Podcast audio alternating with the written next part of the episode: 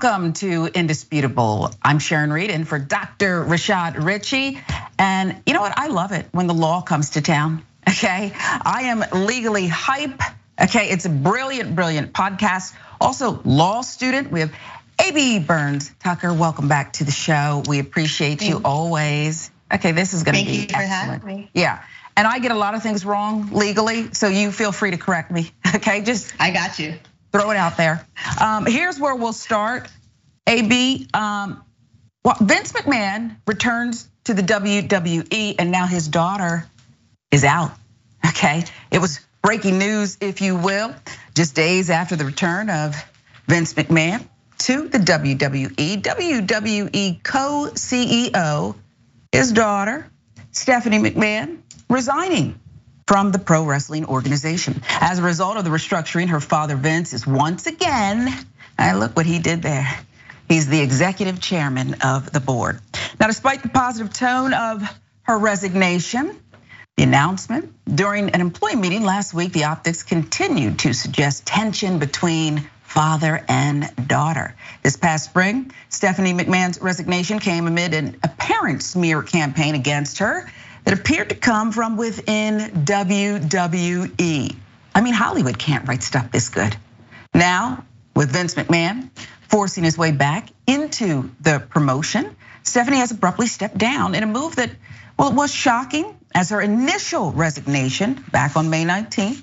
She returned to the company, of course, after her father retired. And you remember why, right? Vince McMahon retired as WWE chief executive and chairman in July amid a board investigation of sexual misconduct claims against him. That from the Journal, and there's more. Reported he agreed to pay more than $12 million in secret settlements, and that is since 2006. What was he hiding? What was he trying to protect? Background on how McMahon reclaimed control of the company.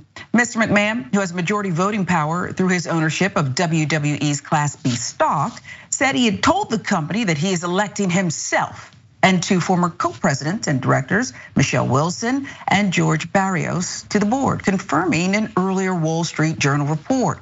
Board had previously rebuffed a move to reinstate McMahon. You're not gonna do it? I'll do it myself. That's what he said.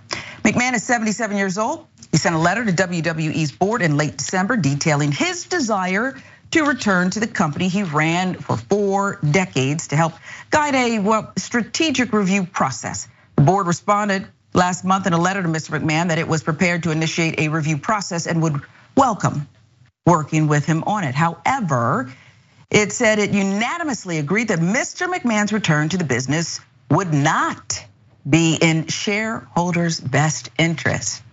Okay.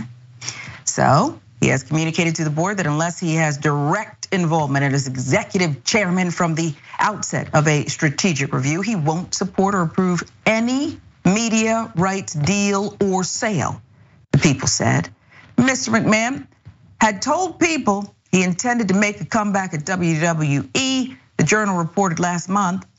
He said he received bad advice from people close to him last year. They advised him to step down according to people familiar with his comments. That from the Wall Street Journal. I mean, folks, this is is juicy. Okay, AB, why don't you um weigh in now on how McMahon went about this? Because I thought when he resigned that it was all just a setup, and you know he's coming back. People like that, they don't retire. Okay, they don't retire it's too much power, but he made his way back because he is majority shareholder, right? So he can sneak his way back in anyway, and most people can't really vote him out. He can do what he wants to do, but this is a situation where when you have power and maybe there's some going on in the background that you want to make sure you have your fingers on so that the right stories get told or they get told in a way that is presentable for yourself, right? Because when you think about WWE, this is a brand and it's not just a brand for wrestling community, but it's a family brand that he built, right? Um, which probably makes a lot of sense why Baby Steph was like, let me up out of here because I don't want nothing to do with this drama my daddy yeah. got going on. And a little $12 million. He didn't get little hussies on the sideline, you know what I'm saying? So allegedly, allegedly, allegedly. Yeah. That's the legal part of you, but we know what happened. Okay, and she knows her daddy too. She knows her daddy. Um, there's more. AB, just hours after Stephanie McMahon had resigned from the company, Vince McMahon, rumored to have sold the company to Saudi Arabia's public investment fund in a move that will take the company off the public stock market. Now he is playing chess. Apparently, the board was playing checkers, AB, okay? Uh, back to being a private business, it is. He doesn't like other people weighing in. There's just one man in charge, and he wanted it to be him. However, by any means necessary.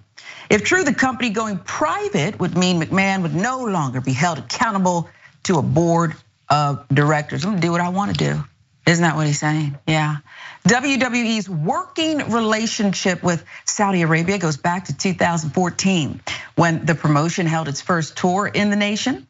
It was expanded through the announcement of a 10 year strategic partnership between WWE and the Saudi General Sports Authority. That was in 2018 through which WWE promotes two annual shows in the country to the tune of around uh, $50 million each.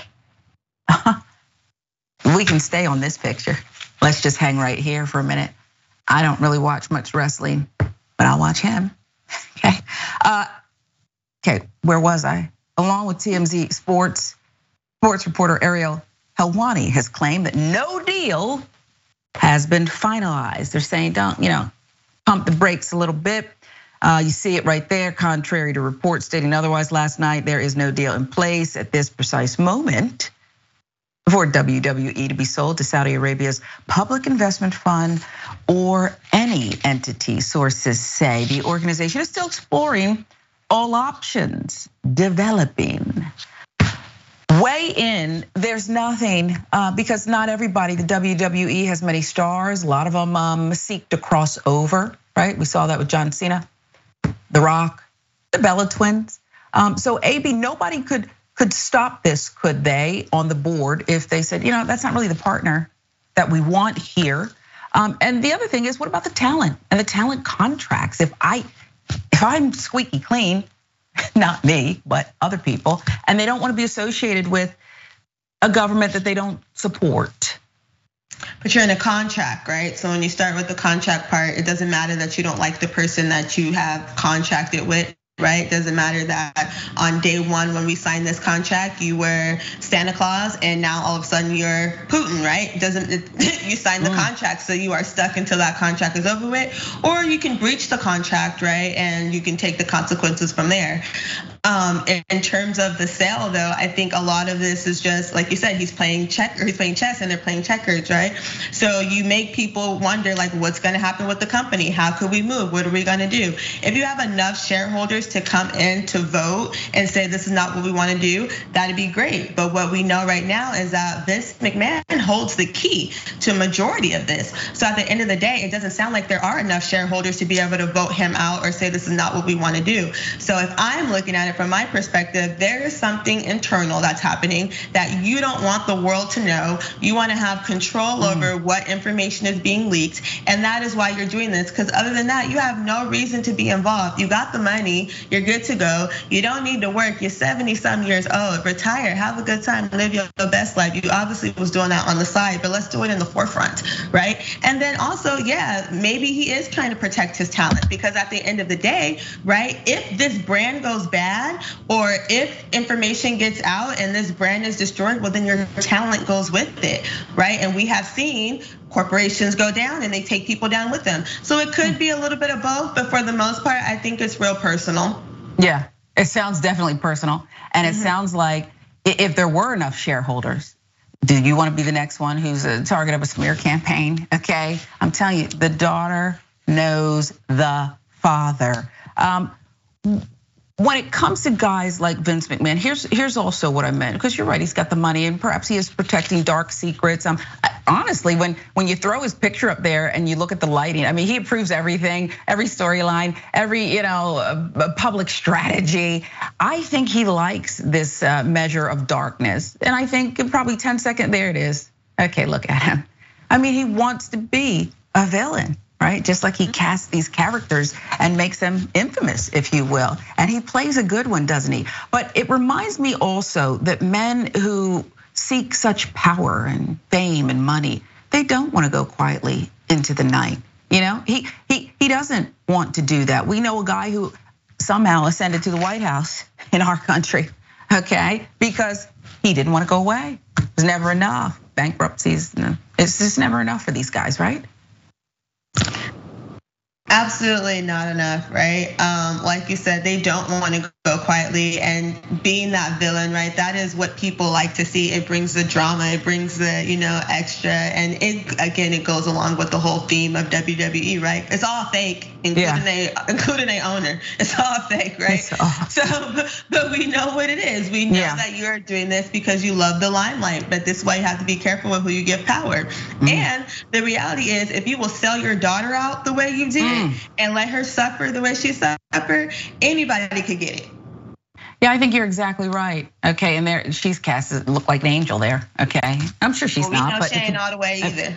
Thank you. Uh, but compared to her father, but when you said that uh, perhaps he's hiding something, I get it. It's speculation. We won't know what's under the hood.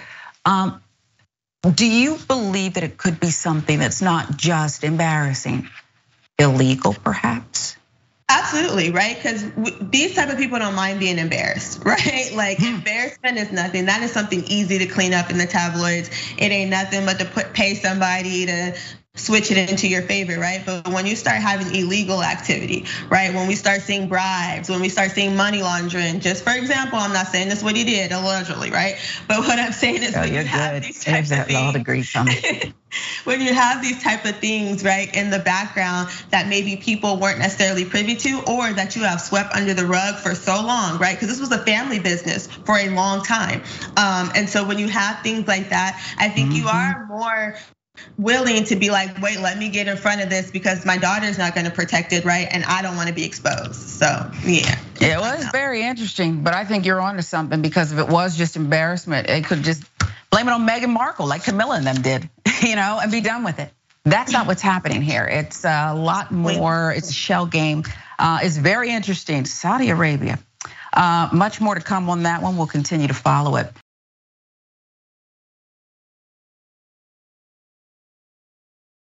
Gwen Stefani. She's somebody I always thought was a real one, right? She's, you know, look, beautiful, wholesome, hip, cool. You know, she's got diverse. And she's in many different lanes, all the things we love about her. I don't know what's gotten into Gwen Stefani's head.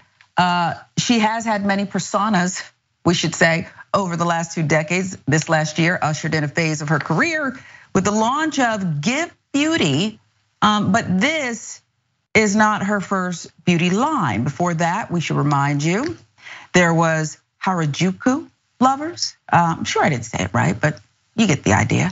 Fragrance line launched in 2008, four years after the release of her solo album, love.angel.music.baby. It took inspiration from uh, Japan's subculture for its visuals, marketing, eventually Stefani's own personal style. And see, this is where you start to get in trouble. Stefani with her four uh, Harajuku girls, Japanese and Japanese American backup dancers she employed and named Love, Angel, Music, and Baby for the promotion of her album. Jesa Marie Calaor, senior editor of Allure and Filipino American, wrote the recent Allure piece revisiting this period in Stefani's career. And see, it's always when they take that look back that you have to be careful, AB. Calidor offers an opportunity, right? You kind of just tease it up very gently. All you have to do is grab the chance, just, just dial it back. That's not what Gwen Stefani did, okay? She wanted her to address how past projects like this have been the subject of cultural appropriation as they sat down at an event celebrating Give's latest collection. Very easy. Surely a publicist would have prepared her for this. Nope. I also included a question about what she felt she may have learned, considering its praise, backlash, and everything in between. Another softball. She responded by telling me a story she shared with the press before about her father's job at Yamaha. Had him traveling between their home in California and Japan for 18 years. That was my Japanese influence, and that was a culture that was so rich with tradition, yet so futuristic with so much attention to art and detail and discipline, and it was fascinating to me, she said. Explaining how her father, who is Italian American would return with stories of street performers cosplaying as Elvis and stylish women with colorful hair. Then, as an adult, she was able to travel and see them for herself. I said, My God, I'm Japanese and I didn't know it.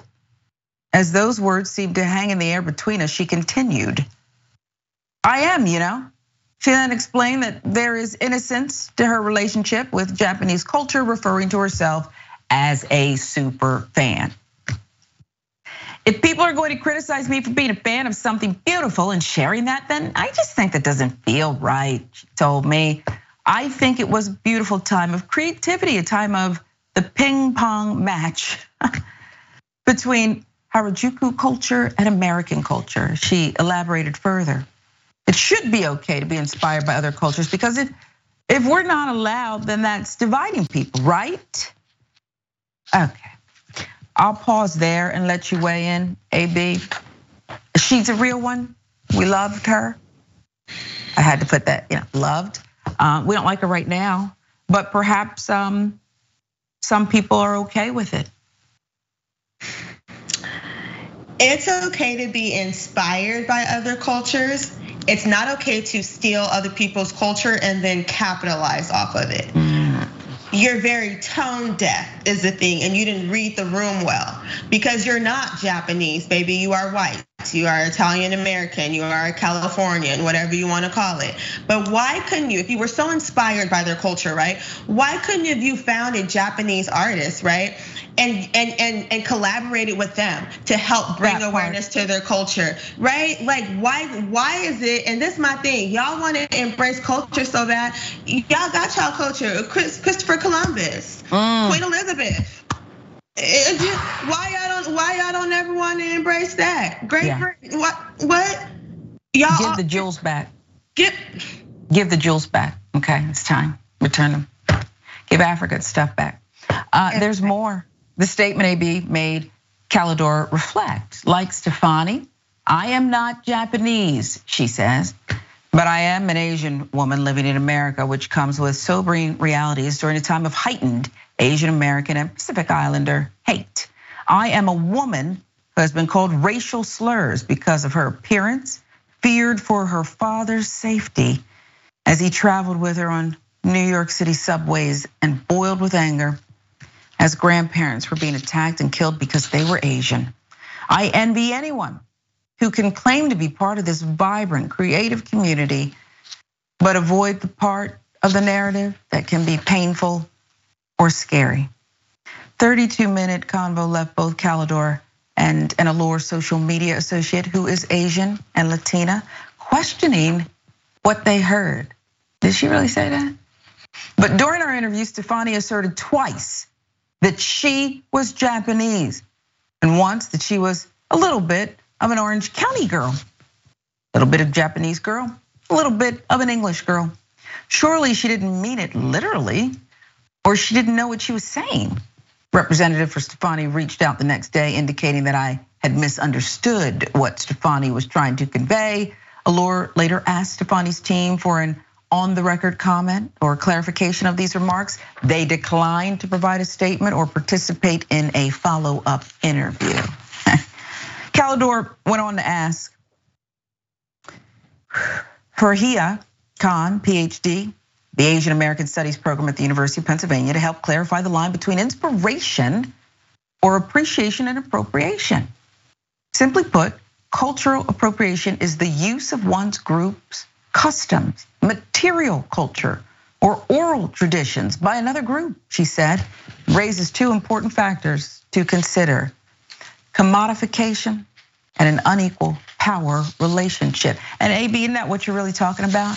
It's it's not like she collaborated and said, hey, you take the lead even in that collaboration and, and help me just appreciate more. That's not what she did.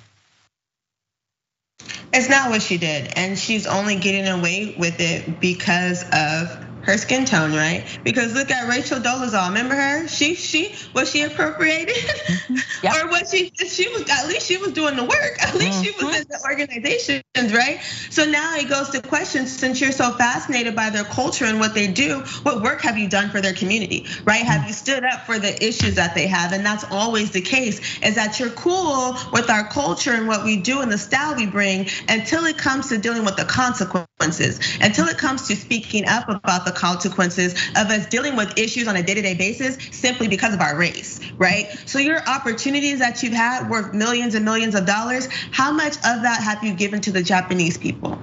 How much did you speak up for them when they were arguing for legislation, the Asian community in general, right? Arguing for legislation to protect them. How much of that have you done?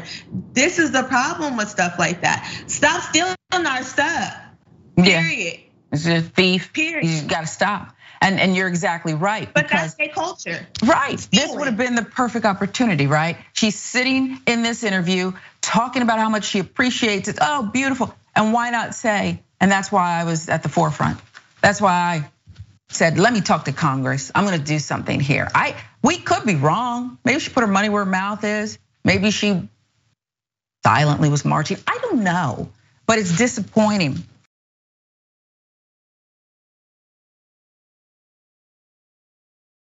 There's more.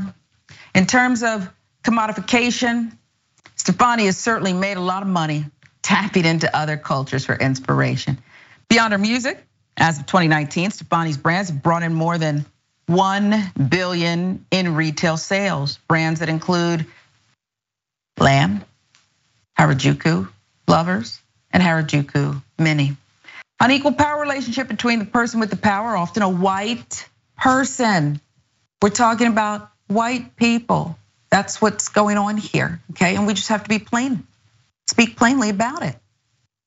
And the group they claim to be part of can create negative repercussions for the latter, no matter the intentions of the former.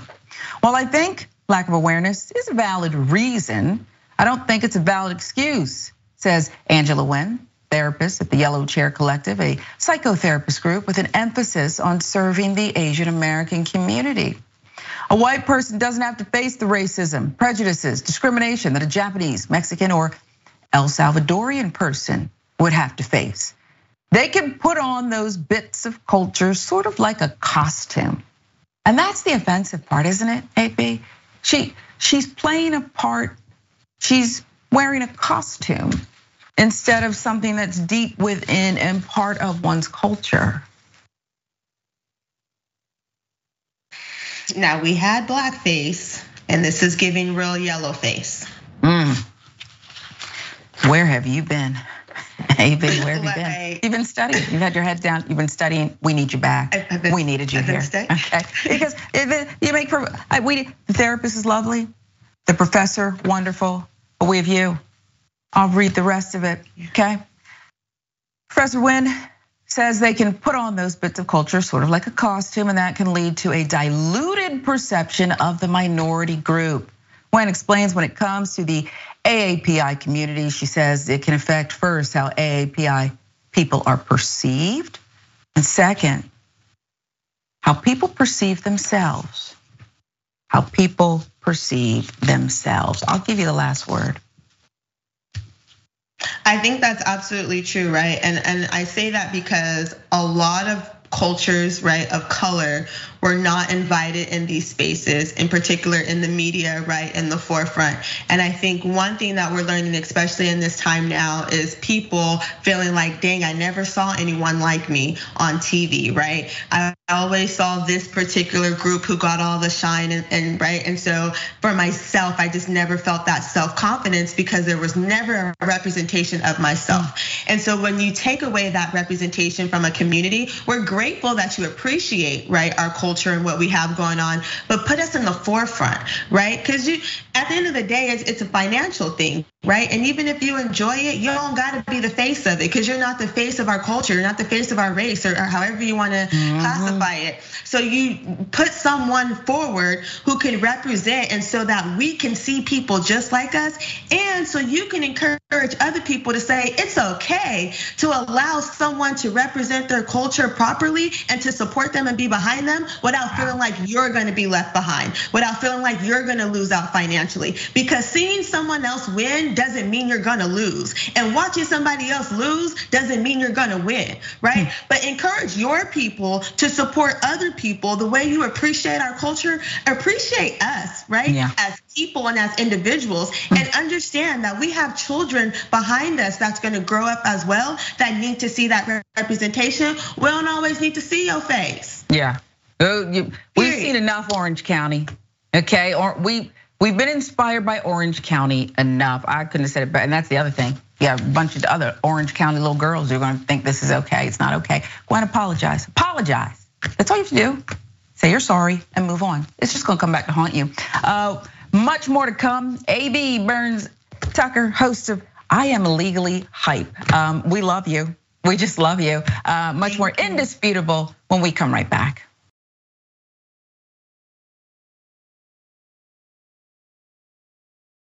Welcome back to Indisputable. I'm Sharon Reed, in for Dr. Rashad Richey. A.B. Burns Tucker is with us today. Um, you're so beautiful. You're so smart. And then like you just you you get in there. I mean, you'll be a trial attorney. I think you got to be a trial attorney because you, you got to argue in front of a jury. Um, it's not going to be fair to the other side. Host of I Am Legally Hype, law student, extraordinary woman. Uh, let's see what the viewers have to say. Ab um, TYT members, Gwen Stefani uh, insisting that she's Japanese in that new interview, not backing down. Eileen Woke Mind Virus Dragon says, take some advice, Gwen, don't speak. That's great advice. It's great advice. And, and we were talking in the break, don't you think somebody on a team would say, Gwen, pump the brakes. Let's go ahead and clean this up. They're giving us another opportunity. No, mm-mm. standing by it, okay? Uh, let's see, uh, Phoenix canceled. The thing that non-POC people of color don't understand is that they'll never have to experience what it's like to experience discrimination and hatred due to the color of the skin that they were born with. And it's that part, okay? You're not getting it because it's not your life. But I get frustrated, AB, with that explanation. I know more than I've ever asked to know about white people and what it is to be white in America, things that white people enjoy, uh, the differences perhaps sometimes with hair and um, protocols, just everything, you know, because it's your world, I'm just living in it. And I don't think it's too much to ask or expect that they know a little something. You, I don't need to be this or that to put myself in another's shoes and say, oh, wow, wow. I mean, how come that's always the excuse? Because they don't subscribe to humanity, right? Their culture has always been to separate human beings and to make a particular set of human beings feel inferior to them. And that is embedded in their DNA at this point. And so as we are working now to correct that, we're realizing how much work it takes. And what we are learning is that they don't even know why they are how they are. So now not only are we having to teach them to respect our own, now we've got to teach them about them too, because they didn't even know. Yeah, I think you put it beautifully. Um, a couple more comments for you. Bernie, the Kiwi Dragon. Okay, heavy Japanese influence, but that doesn't make you Japanese, Gwen. I mean, it actually sounds silly. You sound silly, okay, with this nonsense. Uh, Vince McMahon unretiring. this is more than a boss move. Okay, who knows what's gonna happen? Saudi Arabia, a reported deal, it's being denied so far. Javier Ellis, and there it is. The chaos has finally begun as soon as he returned. And one more, YouTube, Robin, AB and Sharon, yay. Two queens on the same stage. I love sharing the stage with you, AB. Um, and this is, everybody knows this next part of the show. It is just, um, it's a case study, if you will. I love to watch them, and I can't wait for you to react to this one. I wish a Karen would. You want to call the police on them for having a barbecue on a Sunday? You're, you're I feel free. Back off! I'm going to tell them there's an African American man threatening my life. Sir, what do you say?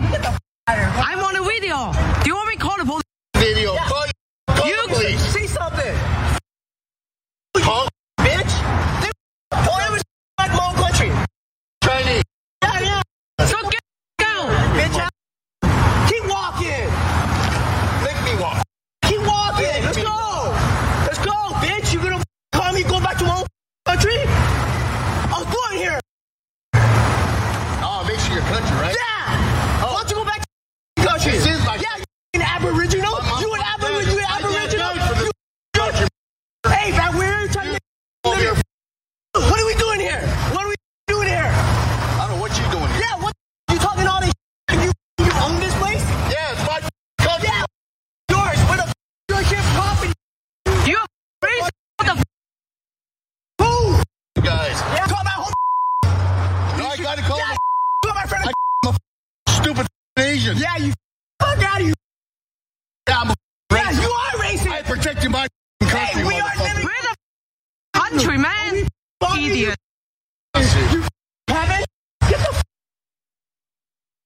Kevin. I'll put you where you belong. retreat. Okay. Got a big mouth. Racist, disgusting male Karen there. Retreat. And to me, AB, this male Karen who has done this clearly, I don't need to, and you can give the legal disclaimer, but I don't really need to know more. I know he's done this before. He's done it repeatedly. Okay. That is someone who has done this repeatedly and attacked people. And you know what they say? You be careful now because you might get the wrong one. Or in this case, I think the right one. I think he got the right one. And I saw that this male Karen had fear, worry, confusion. It was confusion on his face. Cause he thought he was messing with a softie, but anytime somebody put their chest out and hit you with one of these, oh, they from here, and, and they would everything you with. So don't play yourself. But it's the audacity for me. See, he didn't think oh boy was gonna try him like that. I I don't advocate for violence. I really don't. But sometimes what they say, you spoil the rod, you spoil the child. Mm. And you brought it, you brought it to him, Karen. Okay. You, you and you should have been ready for the smoke, cause that's what he was ready for. Oh, Period. About to get real hot up in there. I just think it's uh, this happened in uh, El Monte, California, um, and the part where the male Karen says, "You know, I fought for you." What are you talking about? I fought for this country, so that gives you the right to stereotype someone. He stereotyped them not just you know based on race, but he stereotyped them and said, "You know what? These are people who are not going to fight back, and I can push them around." And as you alluded to uh, in our last segment, these are people who you think you're superior to, and that therefore their feelings, they're not human. They don't matter.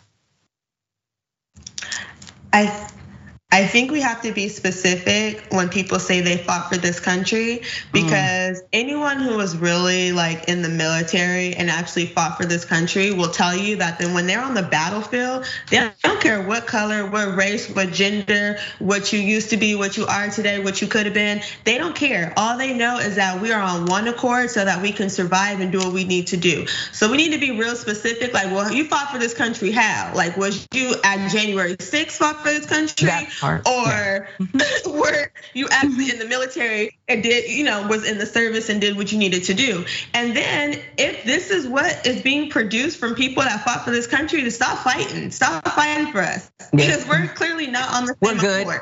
Period. We're good. We're- we straight Right. It does- definitely looks like he could have been one of the ones with the feet up on Nancy Pelosi's desk. I don't know if he was there. So maybe you want to go ahead and give another legal Allegedly. allegedly, but uh, but same shoe size, okay?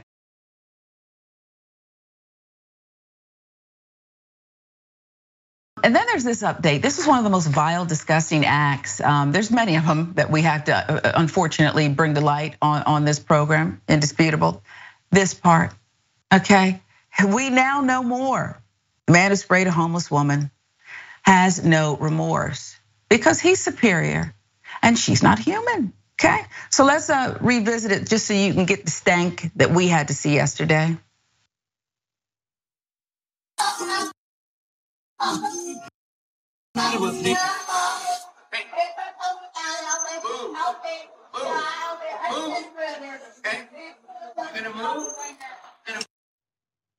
Now I do have a legal question, AB, but I'm going to start with this. Um, his name is Collier Gwin.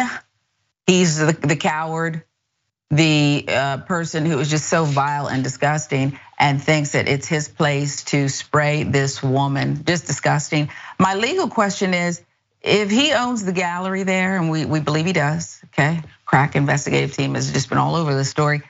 Is the sidewalk his too? Is the sidewalk his? The thing is, it depends, but that also doesn't give you the right to assault anyone. Assault. And that is assault. Right. So, no, regardless of whether you own the sidewalk or not, whether that is a part of your ownership territory, you don't get to assault someone. And and let's just be clear, it didn't work in the 1960s when they did it. Mm. And so it's probably not going to work now. Yeah, I got images now, black and white footage going through my head. Okay, and you have reframed my legal question, and I like yours better. Okay, it doesn't matter who owns the sidewalk. That's assault.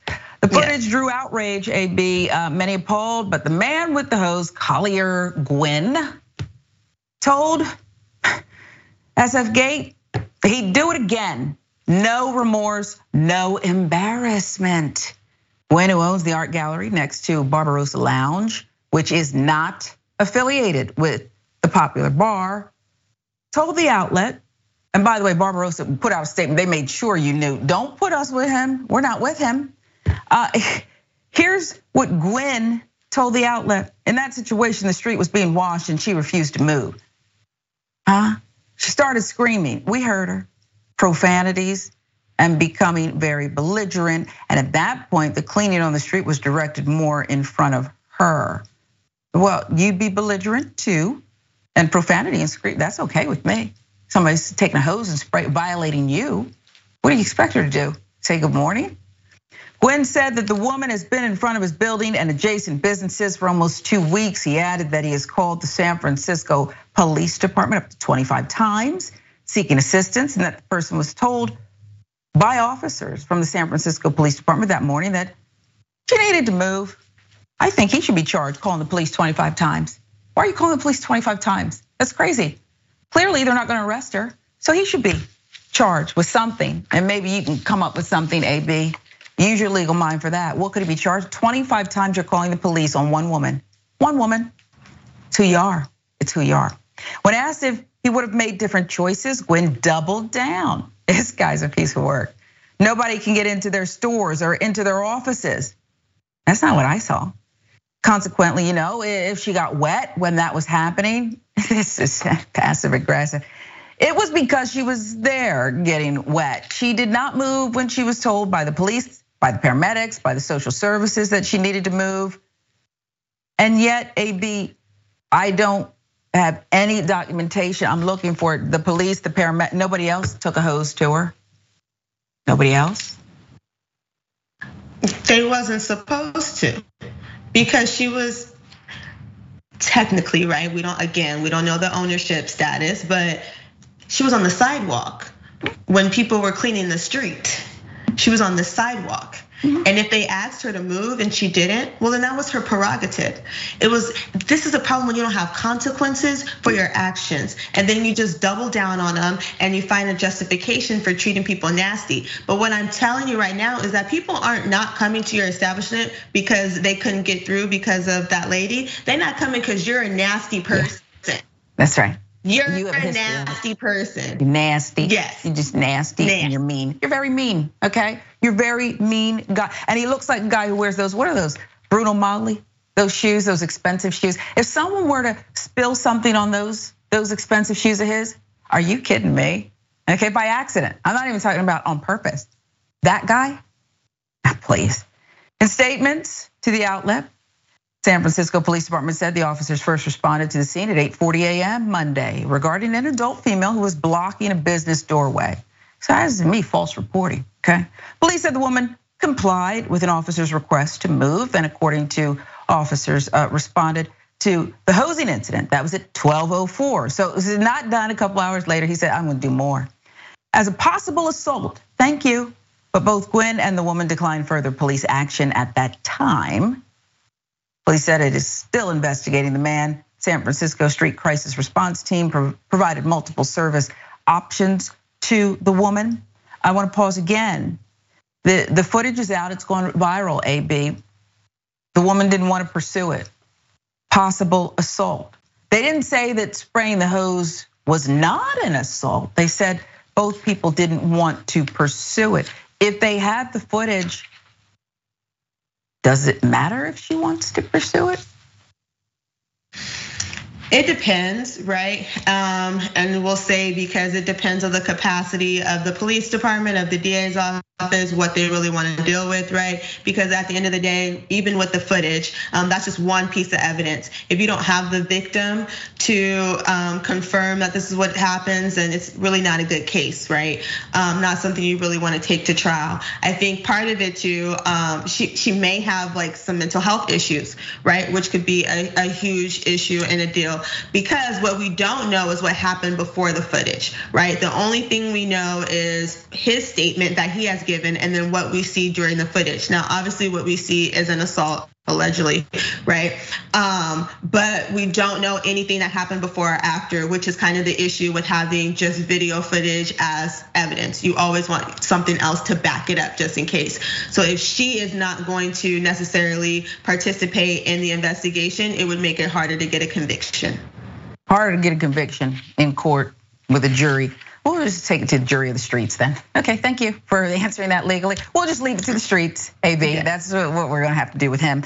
Uh, San Francisco Department of Homelessness and Supportive Housing told uh, the outlet in an email that it cannot comment on specific cases, but in general, for individuals who are not ready to accept the services HSH has to offer, uh, continues to they'll continue to outreach and build motivation to ensure services are available when they are needed. Okay, they'll just keep working with them. Barbarossa's Lounge owner, Arash Ghanadin, told SF Gate he's frustrated by the fact that the woman has not received assistance and was adamant that Gwin spraying her was not the way to handle the situation. It's just ridiculous. He added that he and other business owners have called both the police department, and social services, to try to get assistance for the woman who has sometimes block the entrances of local businesses, but nothing has changed. He said last Friday, six to seven police vehicles responded to incidents in the neighborhood directly related to her actions. So yeah, she she perhaps is in crisis. It seems. Uh, if the police can keep coming back, I mean, who are these people? I know some people call in some neighborhoods. They they don't show up for hours, but apparently they have enough manpower. Police have enough manpower to keep investigating this one woman. I'd like to look into that, but that's just me. I'll give you the last word, um, and maybe you can tackle it because if he's this belligerent and believes he's right and can do as he wishes, I don't see how this won't happen again, AB. It's definitely gonna happen again, right? And I think the reality is that this woman is just unhoused. She's not a criminal, right? Um, she may be a nuisance, but she's not a criminal. she might be blocking entrances, but she hasn't committed any crimes, right? And so, yeah, that is something to question why the police have so much time to come out for something like this and not for other situations. By the end of the day, she's not a criminal. This will happen again, and hopefully his business gets shut down. Stop going over there. Stop supporting him. Let's stop going over there. And by the way, Mr. Gwin, you're the nuisance. I think you're a nuisance. Okay. Absolutely. And I hope somebody does spill something on his shoes, um, no matter how much they cost. Much more indisputable. I'm Sharon Reed in for Dr. Rashad Richey. We're right back.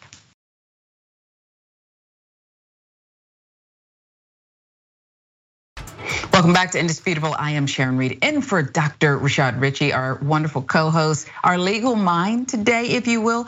AB Burns Tucker, I am legally hype. Um, I love it, and I think you're great. Uh, let's get some viewer comments. TYT member uh, Scented Kerfuffle says, Jesus, if you were born here or live here or became a citizen, this is your country. What's wrong with these races? We're asking the same thing. Uh, that in reference to the male Karen who um, really stepped to the wrong, wrong American in this case. Um, updating uh, Mr. Gwin, it's just ridiculous. Out in San Francisco, who sprayed the uh, unhoused woman. No remorse. Mickey C. silver haired Dragon says that disgusting little man stood there looking in her face the entire time. How could he look at her, not only see a human being, but one who is in need? It's just um, outrageous. Um, let's see, let's give you one more. See, Michael Henson, thank you for your contributions. I love it when these male Karens get their smoke that they claim to be looking for. This was a true example of I wish Karen would, okay? And that's what happens sometimes. That's what happens. And I've seen it, it runs AB across the spectrum. Okay, I've seen middle-aged men. We had a granny, a granny Karen, get hers in a convenience store last week. Got knocked down. Candy bars, everything flying. Her skirt flew up. She asked for it. Okay, again, you're right. We don't condone violence, but she's asking for it. And when you get up in the wrong person's face, things happen. Then there's people who are just minding their own business. Okay, they really serve this country, I think, honorably. Army vet sues to Virginia. This is one of the worst cases. Okay, you may remember this one. He's suing two Virginia cops for a million dollars after they assaulted him. And that's what it is. Let's watch the video.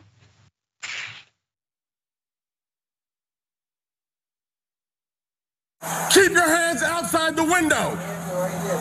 Get out of the car now. Get out of the car! Now. Get out of the car now. Serving this country in this cheated. Yo, well, guess what? I'm a veteran too. I learned to obey. Get out of the car. What's going on? Get out of the car now. What's going on? What's going on is you're fixing to ride the lightning, son. Get out of the car now. Get out of the car now. Get out of the car. Sir, just get out the car. Work with us and we'll talk to you. Get out the car. You received an order. Obey it. I'm honestly afraid to get out. Can I? Yeah, you, you should be. Get out. What? Get out. going on? Get out the car. Get out now. I have not committed any crime. You're being stopped for a traffic violation. You're not cooperating at this point right now. You're under arrest For for. You're being detained. Okay, you're being detained for obstruction of justice. Traffic violation. I do not have to get out the vehicle. You haven't even told Really? me why I'm being stopped. Really? Get your Get hands, out, get out of the car now. Get out of the car. get your hands off me. Get out of the car. Get your hands off me. You know what? Get your hands off me. Not a problem. hands off me. Back up, Daniel. I'm actively serving this country, and this is how you're gonna treat me. Back up, Daniel. I didn't do anything. Back up. Whoa, hold on. Daniel. What's going? Hold on. I, watch it.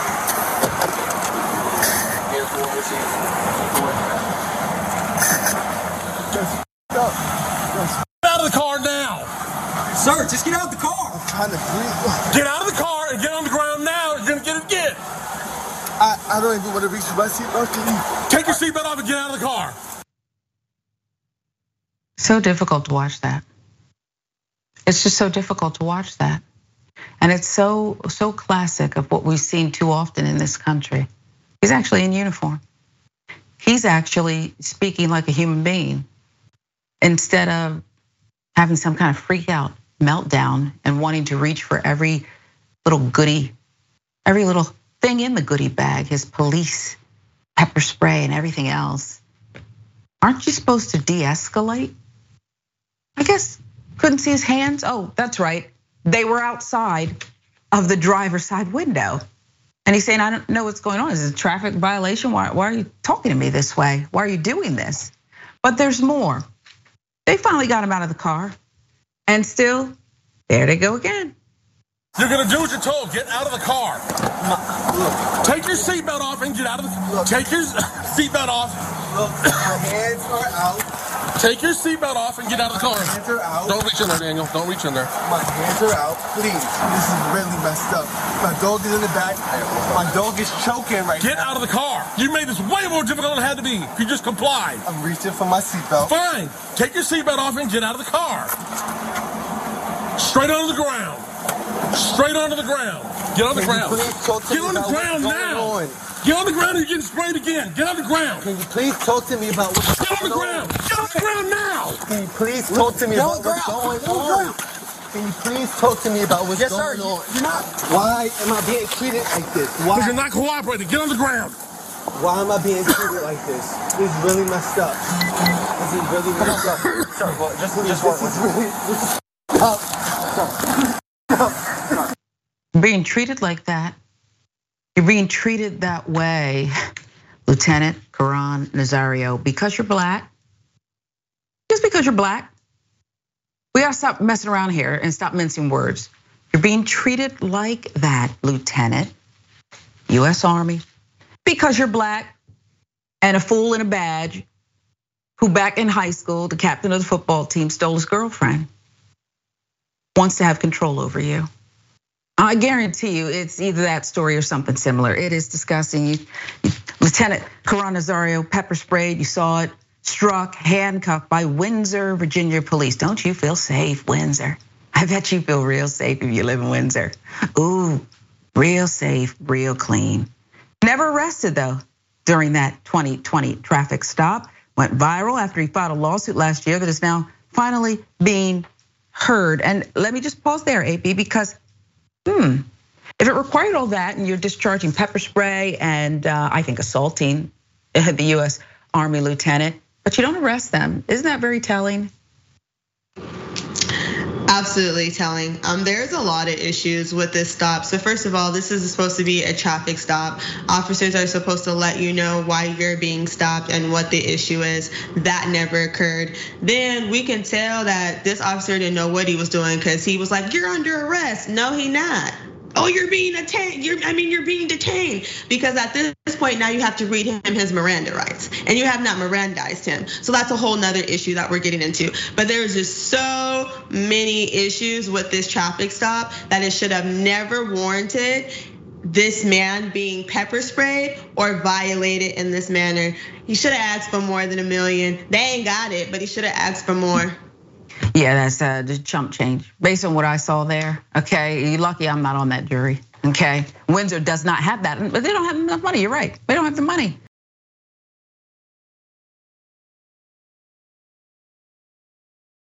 Trial is scheduled for Monday. He will argue to a jury he was assaulted, falsely imprisoned, and that his vehicle was illegally searched. And our legal mind, I think she's made the case for. You sure you don't? We can we get you to Windsor? I don't know that he'll need you, but it couldn't hurt. It couldn't hurt. Nazario is suing the cops involved. Joe Gutierrez. And you should look down. You should be ashamed. Okay. And there's Daniel Crocker on the right. He's the one I suspect. The, the football captain probably stole his girlfriend. And so he joined the police force. Later on, a few years later, he joined the police force. And this is who you have. This is who taxpayers are supporting. Crazy. Crocker is still on the force. Really? Windsor, look at your life. Gutierrez fired in April 2021, the same month Nazario filed his lawsuit. August 4th, special prosecutor determined Gutierrez should not be criminally charged, but should be investigated for potential civil rights violations. What about what about his partner there? And then there's the one shy officer, I'll call him. Don't don't reach in there. Don't reach in there. You know, it's just crazy. The whole thing's crazy. Since the traffic stop, Nazario has developed anxiety, depression, PTSD. Sometimes you get these cases, people throw in everything but the kitchen sink. If you don't think this man is suffering from all that, really? According to the lawsuit, that's what he has. He's been unable to leave his home at times due to hypervigilance regarding the potential for harassment by law enforcement. Guess what, Lieutenant? It's real. Court filings have that.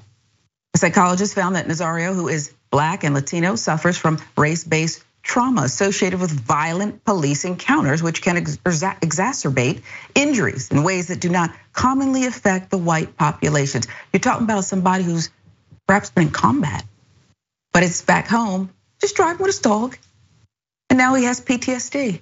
That's where he was diagnosed with it. Officers involved not only assaulted Mr. Nazario, but pointed their weapons directly at him and at some point during the encounter threatened to kill him, suit alleges. Mr. Nazario recalls he thought he was going to die that evening. I thought we were going to see that too. Thank God he's alive. Thank God he lived to sue because I thought he was done. Okay, you cause that amount of chaos and drama and violence. I thought he was gone. The men deny ever threatening to kill Nazario. They contend that Nazario misconstrued Gutierrez's statement that Nazario was fixing to ride the lightning. Or what are you talking like that anyway?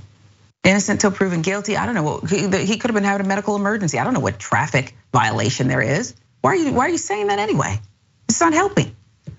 Gutierrez spoke those words while holstering his gun and drawing his taser and was referencing his stun gun, not an execution, according to the court filings. I don't really think you're credible, Mr. Gutierrez. You're fired. Crocker and Gutierrez argue they performed their duties within the law. After Nazario failed to immediately pull over, he went to a well lit area. I thought that's what they taught us. Refused to exit his vehicle. Plus, a federal judge already found they had probable cause to stop Nazario for an improperly displayed license plate and to charge him with eluding police as well as obstruction of justice failure to obey.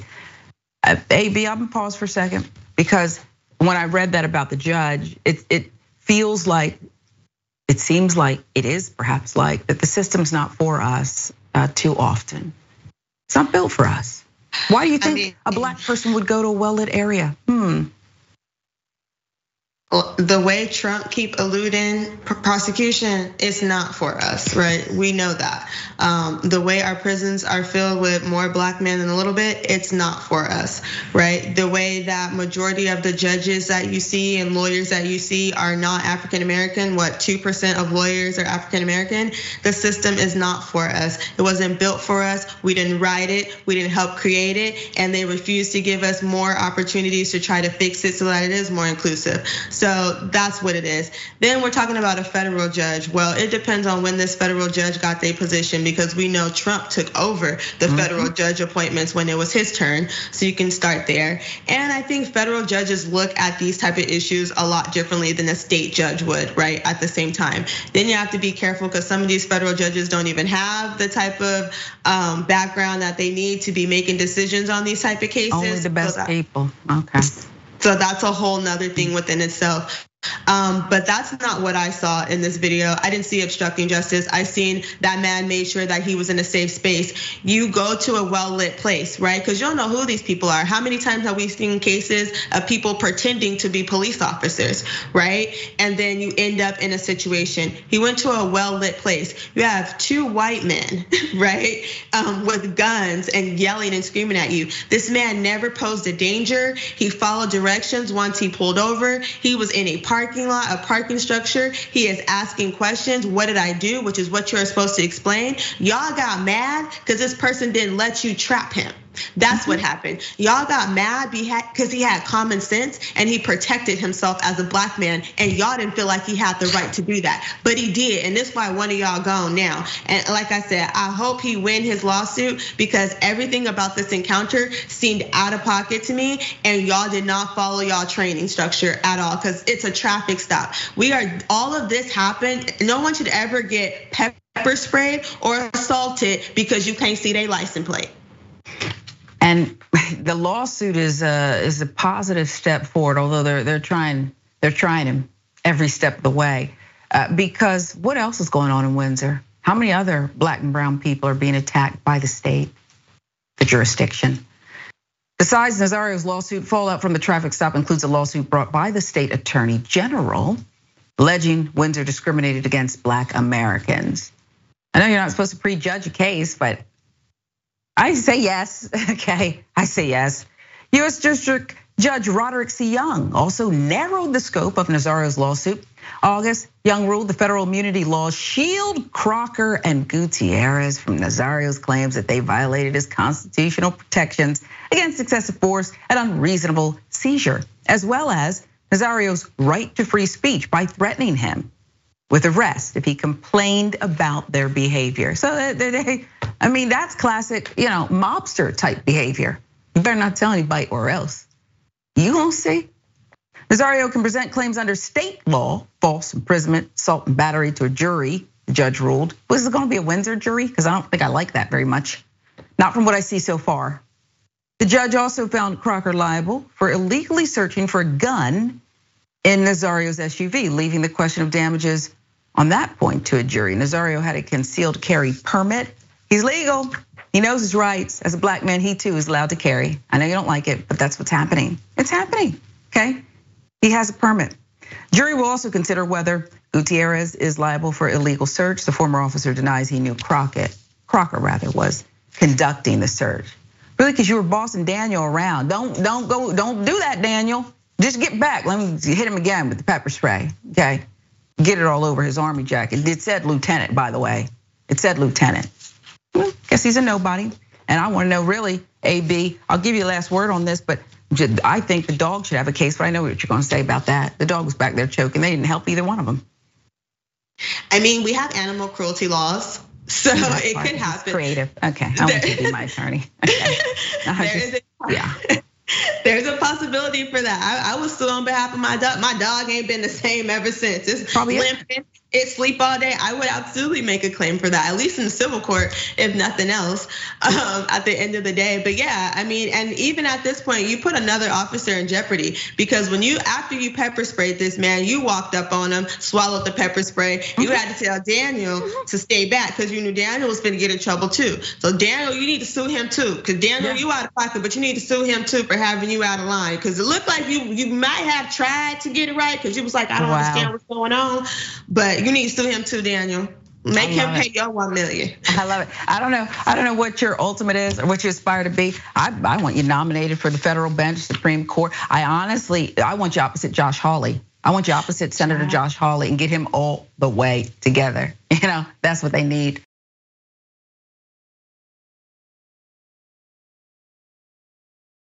Um, there's still more heartbreak and disgustingness. Denver.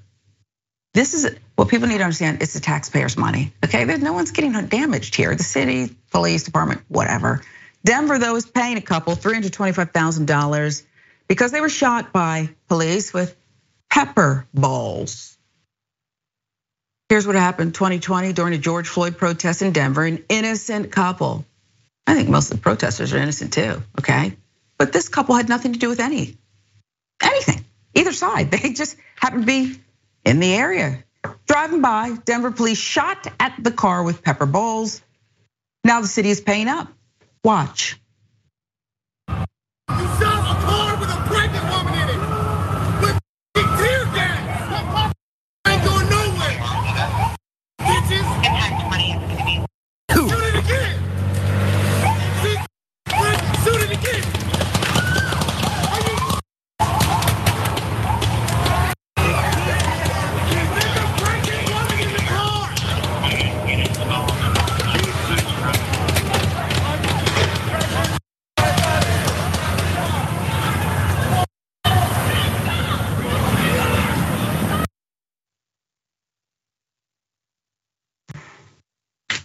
Pregnant woman in the car. Did you hear that?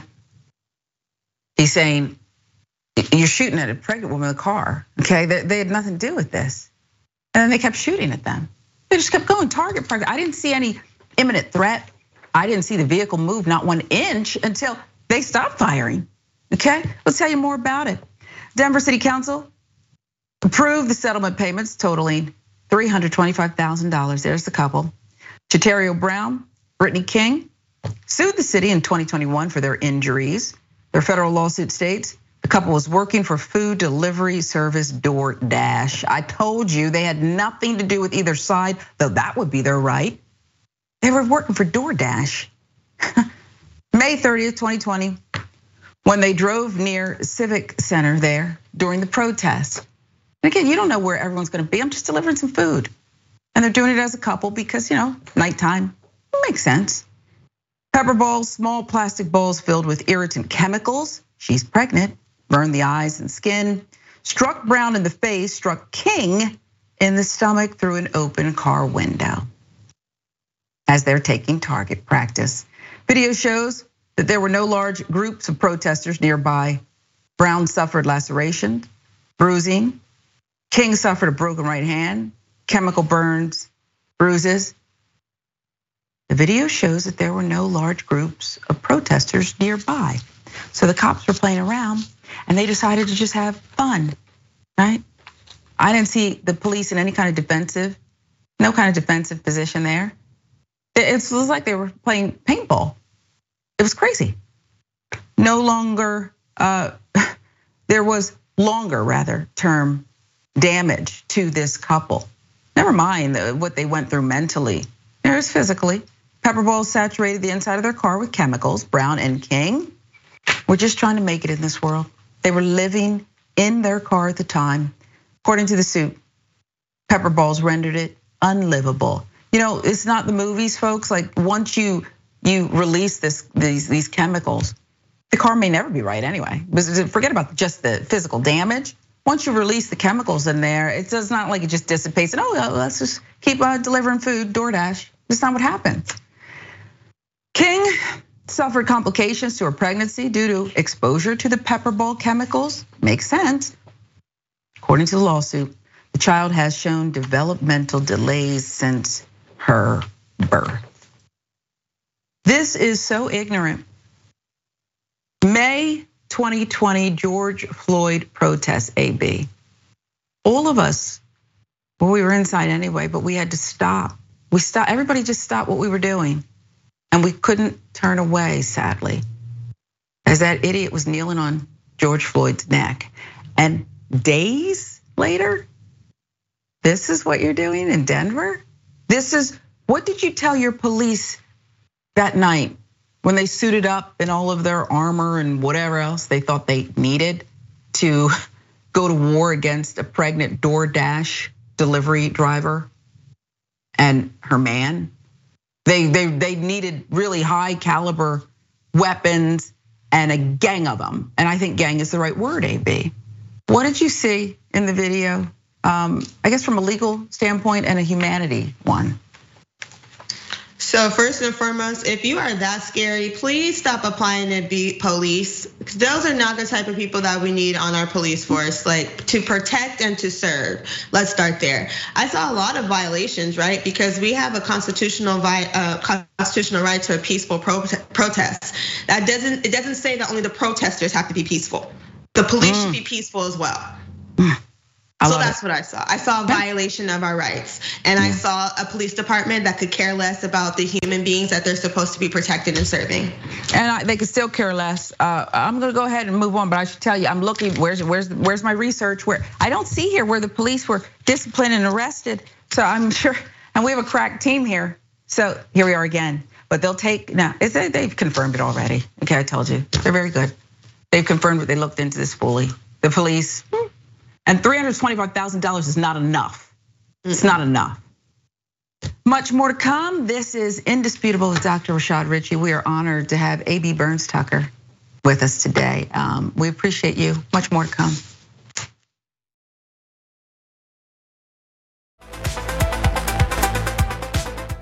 Welcome back to Indisputable with Dr. Rashad Richey. I'm Sharon Reed, filling in for the good doctor today. Let's get you some viewer comments. YouTube. Uh, Winston Sayer that young man deserves a big fat bag and a nice house on the hill. Thomas Valor, we appreciate your contribution. And you know what? I think you're right. I'm reading Thomas's um, uh, comment here, and I don't mind being wrong or corrected. I think he's right. You have to stop saying it's the kids that got bullied that are cops. I said it, not AB. They were the bullies, they were the football captains. You're right, Thomas. I think you're absolutely right. All the jocks and football players that called me names and beat me up are cops. Ooh, I'm a minister. Let's move on because we need a feel good, a feel good story now. And this is it, okay? Teenager getting top military honor for saving a friend's life. You deserve this. You deserve the best. After saving the life of his friend who was shot while attending a birthday party, Philadelphia teenager Kaheem Bailey Taylor has been honored with one of the highest and rarest achievements a student can receive. He's ROTC, okay? Medal of Heroism. They just don't hand those out, okay? This is real. Background on Kaheem's heroism. Wednesday, August 17th, 2022, Bailey Taylor left the row house where his cousin was having his 17th birthday party on North Bonsall Street. Getting about halfway down the block, he heard gunshots, ran back to the house. When he went inside, he saw four people shot, three of his cousins, and his friend and classmate at the academy. So that's step one. He ran towards the gunfire. Okay. Quick assessment allowed Bailey Taylor to determine the severity of the injuries and figure out what measures needed to be performed to preserve life. The cool under pressure, okay, rendering aid. He noted his cousin's wounds were not life threatening. This is a teenager. But that was not the case for his fellow cadet. The other student had been shot in the stomach. His injuries were, according to the team, potentially fatal. He needed to be rushed to the hospital ASAP. Before authorities arrived on the scene, Bailey Taylor jumped into action, leaning on the first aid instruction he learned from his studies in the JROTC. He listened, he put it to use lifeguard. That's what he was being instructed to do. And he used the training. He took off his hoodie sweatshirt, used it to apply pressure to the friend's stomach wound. Within minutes, two officers arrived and Bailey Taylor told them what he knew about the shooting, what he had done to stop the bleeding. The officers placed the boy in the back of their patrol vehicle. Bailey Taylor also got into the cruiser, sitting next to his friend, providing support in whatever capacity the officers needed. The victim was taken to Temple University Hospital. He got life saving surgery. On the way, he is to a nearly complete recovery. Every step of the way, AB, Kaheem Bailey Taylor did the right thing. Had he, it would have been okay in human nature to go, get out of there, run the other way. His cadet, his fellow cadet could have bled out though. It's remarkable. I agree. These are the type of people that should be police officers when they grow up, right? People that can think on their feet, people that can stay calm and think and figure out what do we need to do? What information do I need to share? Not people who so scary that they would have ran off and left a friend somewhere. So shout out to this young man. He deserves the honors that he received. Um, and not only is he like a great friend, but that's a great human being mm-hmm. to be in a position that terrifying and to just be able to just work under the pressure. So shout out to him. He deserves mm-hmm. that. I love it. And I love this story for another reason. And again, he got the medal of heroism. It's so rare. I love this story because training matters. We talked about how he he learned first aid, uh, how to be cool under pressure, and he, he put it to use. Some people go into shock, they can't do it. He's built for this. But I love it because if you wanna stamp out racism and you wanna teach people to treat each other better, not hurt each other, not spray water on people and shoot pepper balls when there's no threat, stop it, okay? If you wanna do that, you have to see them. Look, he said a wonderful human being. He was a wonderful human being. And if you just see him for that, are you gonna be able to shoot him in the back? Are you gonna be able to gun him down? I don't think so. I'll give you the last word. We're almost out of time. AB, I've enjoyed being with you. No, likewise. Thank you so much. It's been an honor.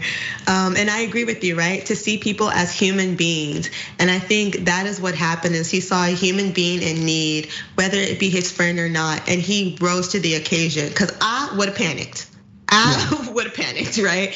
So it's it's a blessing to have that type of training, and this young man is a blessing, and he just deserves all good things to happen to him. And I'm grateful that we got to end on such a positive note. Me too. I am legally hype. We love you. I still want to get you to Windsor, Virginia for the lieutenant's trial. Okay, okay, just just do a security check there. Uh, we love you. Until next Thank time, you. this is indisputable with Dr. Rashad Richey. I've enjoyed filling in. Welcome to Indisputable. I'm your host, Dr. Rashad Richey. We got a lot happening today. But what do we do on this show? We tell the truth. You know why we tell the truth? Because the truth is simply indisputable. Rashad, great to be here. Congratulations on the new show. And I gotta let everybody know that Rashad and I go way back. Here's the pattern that we see in all of these Karen stories. They think they own stuff they do not own. Now, where does that come from? I don't know. Maybe slavery. Maybe they think they should still own black people. This is what happens when Karens weaponize the police when you're used to privilege, equality seems like oppression. It hits you in a certain way when someone is holding you against your will, treating you like you're a criminal and you're an innocent person. This is something that black people face no matter where they are. A stronger black economy lends itself to a, a stronger, greater economy. Don't think it's exclusive of you, it's inclusive of you. What's your beef with critical race theory? It adds more fuel to the fire of the racist tendencies that we already have. We have a generation of problem solvers